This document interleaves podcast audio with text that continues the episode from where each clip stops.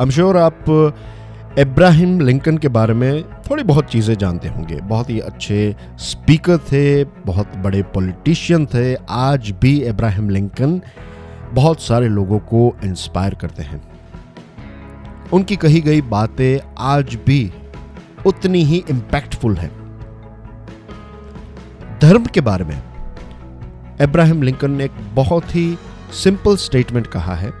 अगर इस स्टेटमेंट को हम समझ ले और हमारे जीवन में एडॉप्ट कर लें, अगर इसको प्रैक्टिस में डाल दें तो धार्मिक होना बहुत ही सिंपल बन जाता है।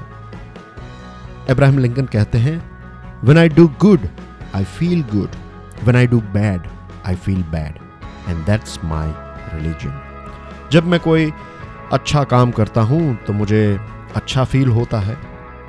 जब मैं बुरा काम करता हूँ तो मुझे बुरा फील होता है। बस यही मेरा धर्म है। यही मेरी धर्म की व्याख्या है। अच्छा काम करो तो आप अच्छे इंसान हो, आप धार्मिक व्यक्ति हो, बुरा काम कर रहे हो तो आप एक बुरे व्यक्ति हो, या फिर आपकी बुरी आदतें हैं और आप फिर अपने आप को धार्मिक नहीं कह सकते। अगर आप कहीं पर रास्ते पर जा रहे हो और रास्तों के ऊपर कांटे हैं तो एक व्यक्ति ऐसा हो सकता है जो भगवान का नाम तो ले रहा है, लेकिन उस कांटों के ऊपर से छलांग लगाकर आगे चला जाएगा। क्या ऐसे व्यक्ति को हम रिलीजियस व्यक्ति कह सकते हैं, धार्मिक व्यक्ति कह सकते हैं?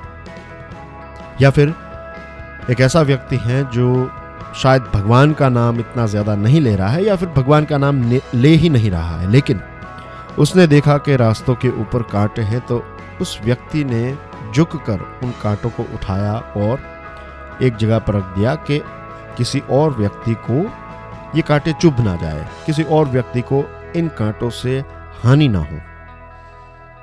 इन दोनों में से किस व्यक्ति को आप रिलीजियस व्यक्ति कहेंगे? ये प्रश्न हम सबको खुद सोचना है।